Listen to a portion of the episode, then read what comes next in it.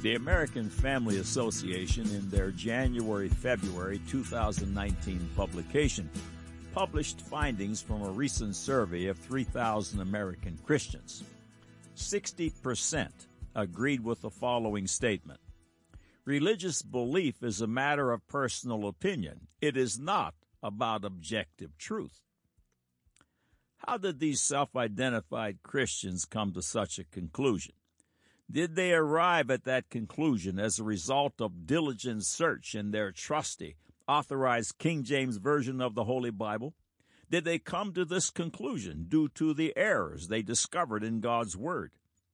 Is Jesus no longer the way, the truth, and the life? Is Psalms 19:9 no longer true? The fear of the Lord is clean, enduring forever. The judgments of the Lord are true and righteous altogether. The answer to all the above is no.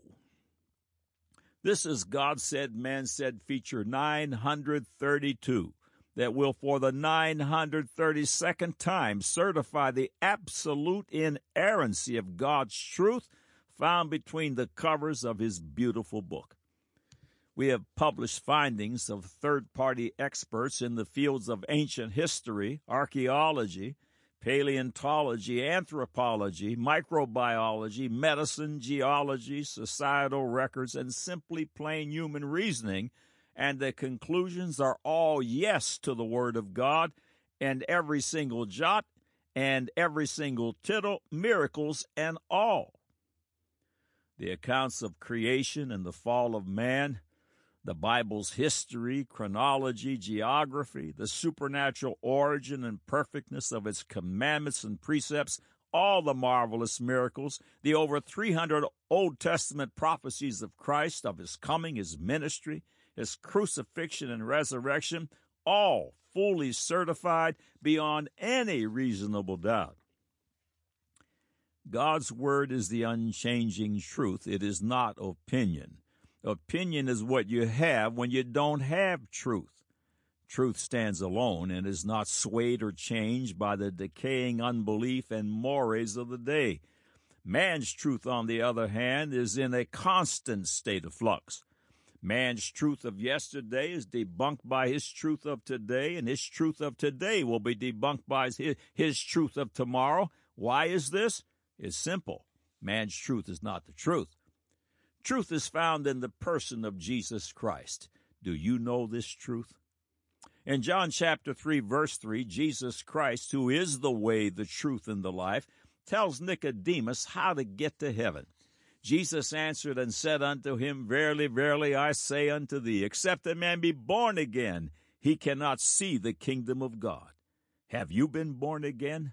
Are you ready to shed your doubts and uncertainty for the solid, perfect and never changing truth? Are you ready to be sure? Today, in one simple step, you can begin your journey into eternal life. Today, all your sin, shame, and bondages can be washed away. Today, you can be born again, literally born a second time, this time of the Spirit of God. Today, you are in the valley of decision. Choose Christ live life more abundantly, and even forever. Follow this simple prompt. Are you ready? Click on the Further with Jesus for childlike instructions and immediate entry into the kingdom of God. Now, for today's subject. God said, Acts 20, verse 35, I have showed you all things, how that so laboring ye ought to support the weak, and to remember the words of the Lord Jesus, how he said, it is more blessed to give than to receive. God said, Psalms 41, verse 1 Blessed is he that considereth the poor. The Lord will deliver him in time of trouble. God said, 2 Corinthians 4:18, While we look not at the things which are seen, but at the things which are not seen, for the things which are seen are temporal, but the things which are not seen are eternal. God said, Matthew 25, 34 through 40, Then shall the king say unto them on his right hand, Come, ye blessed of my Father, inherit the kingdom prepared for you from the foundation of the world. For I was an hungered, and ye gave me meat. I was thirsty, and ye gave me drink. I was a stranger, and ye took me in, naked, and ye clothed me. I was sick, and ye visited me. I was in prison, and ye came unto me. Then shall the righteous answer him, saying, Lord, when saw we thee an hungered, and fed thee, or thirsty, and gave thee drink? When saw we thee a stranger, and took thee in, or naked, and clothed thee? Or when saw we thee sick, or in prison, and came unto thee? And the king shall answer and say unto them, Verily I say unto you, inasmuch as ye have done it unto one of the least of these my brethren, ye have done it unto me. Man said, These dumbbell Christian do gooders live in a delusion. I'm going to take care of number one, me. Now the record. Friends of God said, man said, have often been exposed to what is known here as the 180 degree principle. A circle has 360 degrees. At 180 degrees, one is at exact opposites. This principle prevails and is obvious when you consider the kingdom of God versus the kingdom of the devil. Some examples would include God is love, Satan is hate, God is faith, Satan is unbelief, God is peace, Satan is turmoil, God is security, Satan is danger, God is life, Satan is death. These are all the same kind of measure, but at the opposite ends of the yardstick.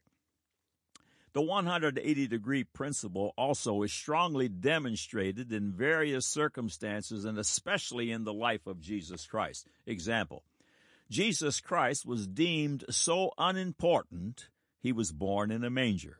Yet he had his own star and was announced to the shepherds in the field by the angel of the Lord. Luke 2:13 and 14 reads, "And suddenly there was with the angel a multitude of the heavenly hosts praising God and saying, Glory to God in the highest, and on earth peace, goodwill toward men." On the cross the world saw a pitiful sight.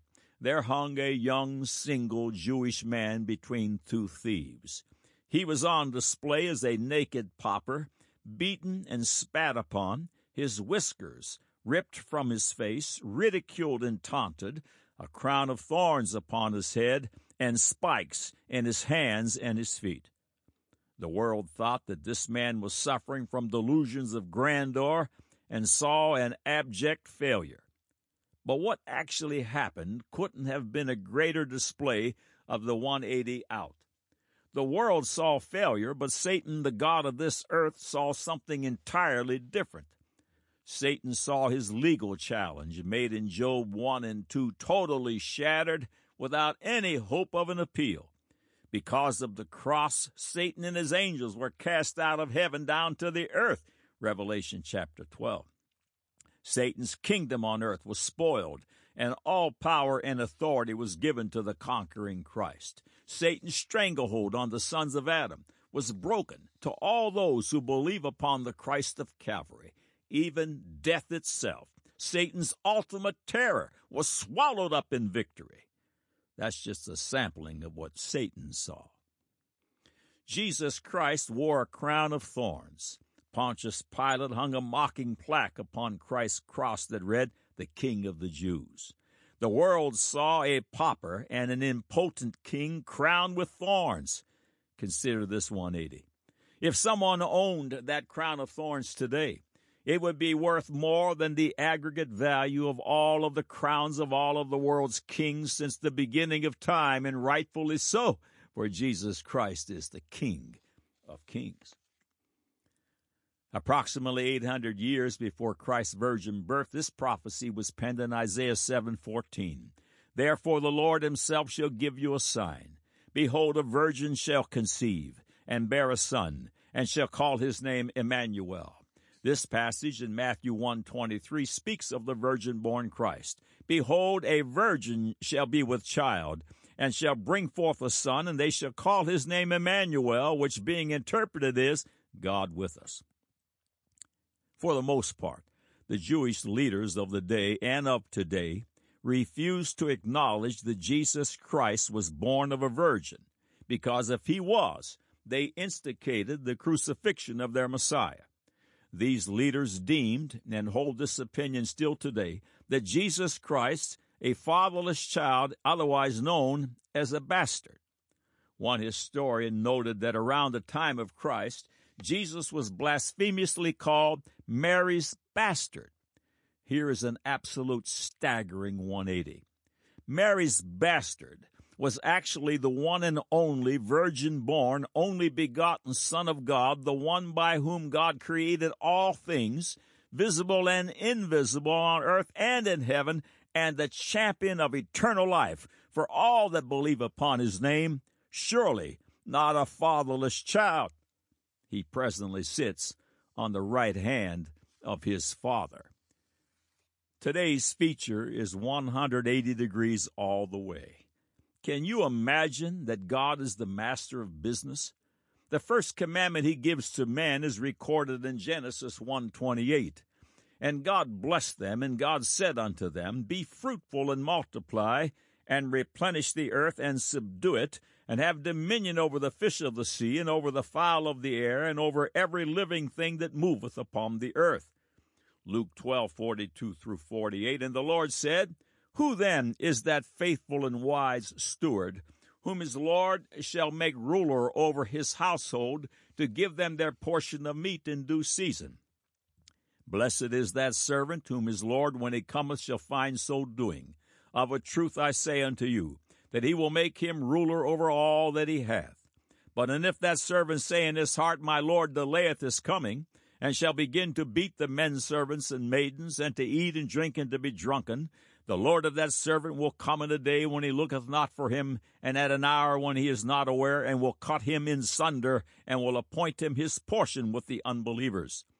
And that servant which knew his Lord's will and prepared not himself, neither did according to his will, shall be beaten with many stripes. But he that knew not, and did commit things worthy of stripes, shall be beaten with few stripes. But unto whomsoever much is given, of him shall be much required, and to whom men have committed much, of him they will ask the more. God is the God of business, and as you should expect, it is the business of the 180. You'll often hear in the business world the term ROI. The acronym ROI stands for Return on Investment. If a farmer purchases a bag of corn seed, he hopes for a healthy ROI. He also purchases and prepares the field, the needed equipment, builds a barn and corn cribs, and then puts his understanding into physical labor.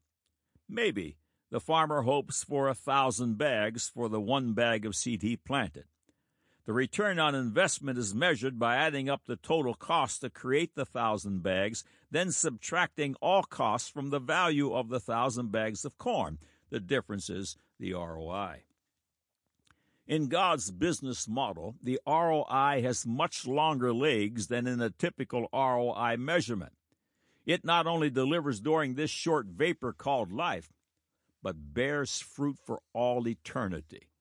The 180 is clearly on display in Acts 20, verse 35. I have showed you all things, how that so laboring you ought to support the weak, and to remember the words of the Lord Jesus, how he said, It is more blessed to give than to receive. Herod had imprisoned John the Baptist a short time after he had baptized Jesus in the river Jordan, where John had pronounced that Jesus Christ was the long awaited Messiah. However, now imprisoned, John had begun to question that pronouncement. Matthew chapter 11, verses 2 through 6. Now, when John had heard in the prison the works of Christ, he sent two of his disciples and said unto him, Art thou he that should come, or do we look for another? Jesus answered and said unto them, Go and show John again those things which ye do hear and see. The blind receive their sight, and the lame walk, the lepers are cleansed, and the deaf hear. The dead are raised up, and the poor have the gospel preached to them. And blessed is he whosoever shall not be offended in me. Jesus describes to John from what endeavors a godly ROI would be derived. God is the master of business, and He anointed uh, His anointed Jesus Christ speaks of His commission in Luke four eighteen and nineteen, and He says this: the Spirit of the Lord is upon me, because he hath anointed me to preach the gospel to the poor. He has sent me to heal the brokenhearted, to preach deliverance to captives, and recovering of sight to the blind, to set at liberty them that are bruised, to preach the acceptable year of the Lord. God's 180 degree principle plays out first on the real platform, which is the spiritual one, then displays itself in this temporal vapor we call life. Surely there is a measurable result first in the real, then in the vapor, and it will become quite clear in Job's secret. The secret of Job was revealed by Job in Job chapter 29, verses 2 through 13. Oh, that I were as in month past, uh, as in the days when God preserved me, when his candle shined upon my head, and when by his light I walked through darkness. As I was in the days of my youth, when the secret of God was upon my tabernacle, when the Almighty was yet with me, when my children were about me, when I washed my steps with butter, and the rock poured me out rivers of oil, when I went out to the gate through the city, when I prepared my seat in the street, the young men saw me and hid themselves, and the aged arose and stood up. The princes refrained talking and laid their hand on their mouth. The nobles held their peace, and their tongue cleaved to the roof of their mouth. When the ear heard me, then it blessed me. And when the eye saw me, it gave witness to me. Because I delivered the poor that cried, and the fatherless, and him that had none to help him the blessing of him that was ready to perish came upon me, and I caused the widow's heart to sing for joy. When the secret of God was upon my tabernacle, what was that secret, and how did it work? The business world revolves around a certain discipline known uh, discipline, excuse me, known as demography, which is a branch of anthropology dealing with the lifestyles of populations, as demonstrated by various statistics as deaths, births, diseases, ethnicity, incomes, and more. An example of the use of demographics could be the case of a jeweler desiring to sell expensive high end jewelry. The prime demographic for this jeweler would be 25 to 70 year old women with household incomes of $100,000 plus. The jeweler could purchase a mailing list as defined by the criteria just laid out and could mail an offer to that defined audience, he would expect a good return on investment for his advertising investment. God is the master of business, and his business in particular is the reconciliation of the lost sons of Adam. This is declared solidly in John 3:16, for God so loved the world that he gave his only begotten son that whosoever believeth in him should not perish but have everlasting life. God is the master of business, and He defines the best areas for optimum ROI, and to those demographics we are specifically sent. Job reveals why the secret of God was upon his tent, uh, his home, his tabernacle, in uh, the book of Job, again 29, 12, and 13. Because I delivered the poor that cried, and the fatherless, and him that had none to help him, the blessing of him, of him that was ready to perish came upon me, and I caused the widow's heart to sing for joy. Keep in mind the 180 as you listen to this example. Give $10 to a rich man, and he will be nonplussed. But give $10 to a poor and hungry man and his young son, and they will go to McDonald's and eat a king's feast. The poor man and his son will bless the giver from their destitute hearts. The poor man really is the one who has the blessing to give the poor man, and seldom the rich man, has the blessing of God to give. Just imagine that. Psalms 41, verse 1 Blessed is he that considereth the poor, the Lord will deliver him in time of trouble. Psalm 69, 33 For the Lord heareth the poor, and despiseth not his prisoners. Psalm 72, 12 For he shall deliver the needy when he crieth, the poor also, and him that hath no helper. Blessing the poor is part of God's super weapon against Satan's bondages, and this weapon is called fasting. Note Isaiah 58, 6 through 8. Is not this the fast that I have chosen? To loose the bands of wickedness, to undo the heavy burdens, and to let the oppressed go free, and that ye break every yoke? Is it not to deal thy bread to the hungry, and that thou bring the poor that are cast out to thy house. When thou seest the naked, that thou cover him, and that thou hide not thyself from thine own flesh. Then shall thy light break forth as the morning, and thine health shall spring forth speedily, and thy righteousness shall go before thee. The glory of the Lord shall be thy re reward. God knows where the best return on investment is hidden. How marvelous is Proverbs 19, verse 17. He that hath pity upon the poor lendeth unto the Lord, and that which he hath given will he pay him again. Imagine, when out of a heart of compassion one gives to the poor, he is actually lending to God. What an awesome concept! that God could be indebted to you or me, and He will repay. For 15 years, I was privileged to labor for Christ in a prison ministry. The ROI was serious. In prison, the souls of men and women are in Job's secret place, ready to perish. And at this place, they are very responsive to the ministry of reconciliation, and they truly have a blessing to give concerning money and tithing unto the ministries of God, which means giving a tenth, Malachi 3 8 through 10 reads this Will a man rob God? Yet ye have robbed me, but ye say, Wherein have we robbed thee? In tithes and offerings. Ye are cursed with a curse, for ye have robbed me, even this whole nation. Bring ye all the tithes into the storehouse, that there may be meat in mine house, and prove me now herewith, saith the Lord of hosts if I will not open you the windows of heaven and pour you out a blessing that there shall not be room enough to receive it. Often the tithe does not demonstrate an immediate return, but be assured it will. Keep in mind a grateful heart does not give to get, but gives because one has already received. One last verse is James chapter 1 verse 27. Pure religion and undefiled before God and the Father is this, to visit the fatherless and widows in their affliction, and to keep himself unspotted from the world. God is the God of business and the God of demography and of the ROI. He sends his children to labor in the fields of orphans and widows, of sick and imprisoned, to the broken-hearted, to the hungry, and to the poor. These who appear to be the most unable to bless have the secret of God's blessing to give. Job said, When the secret of God was upon my tabernacle. Medical literature is festooned with information concerning the marvelous hidden benefits of giving to the poor and needy, and once again certifying the glorious benefits of following God's commandments. Just a few paragraphs from the God said, Man said feature Give and ye shall receive follow.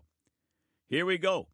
New research reported by WebMD on November 15, 2002, verifies the fidelity of the scriptures one more time. The following is a direct quote from the article. It really is better to give than to receive.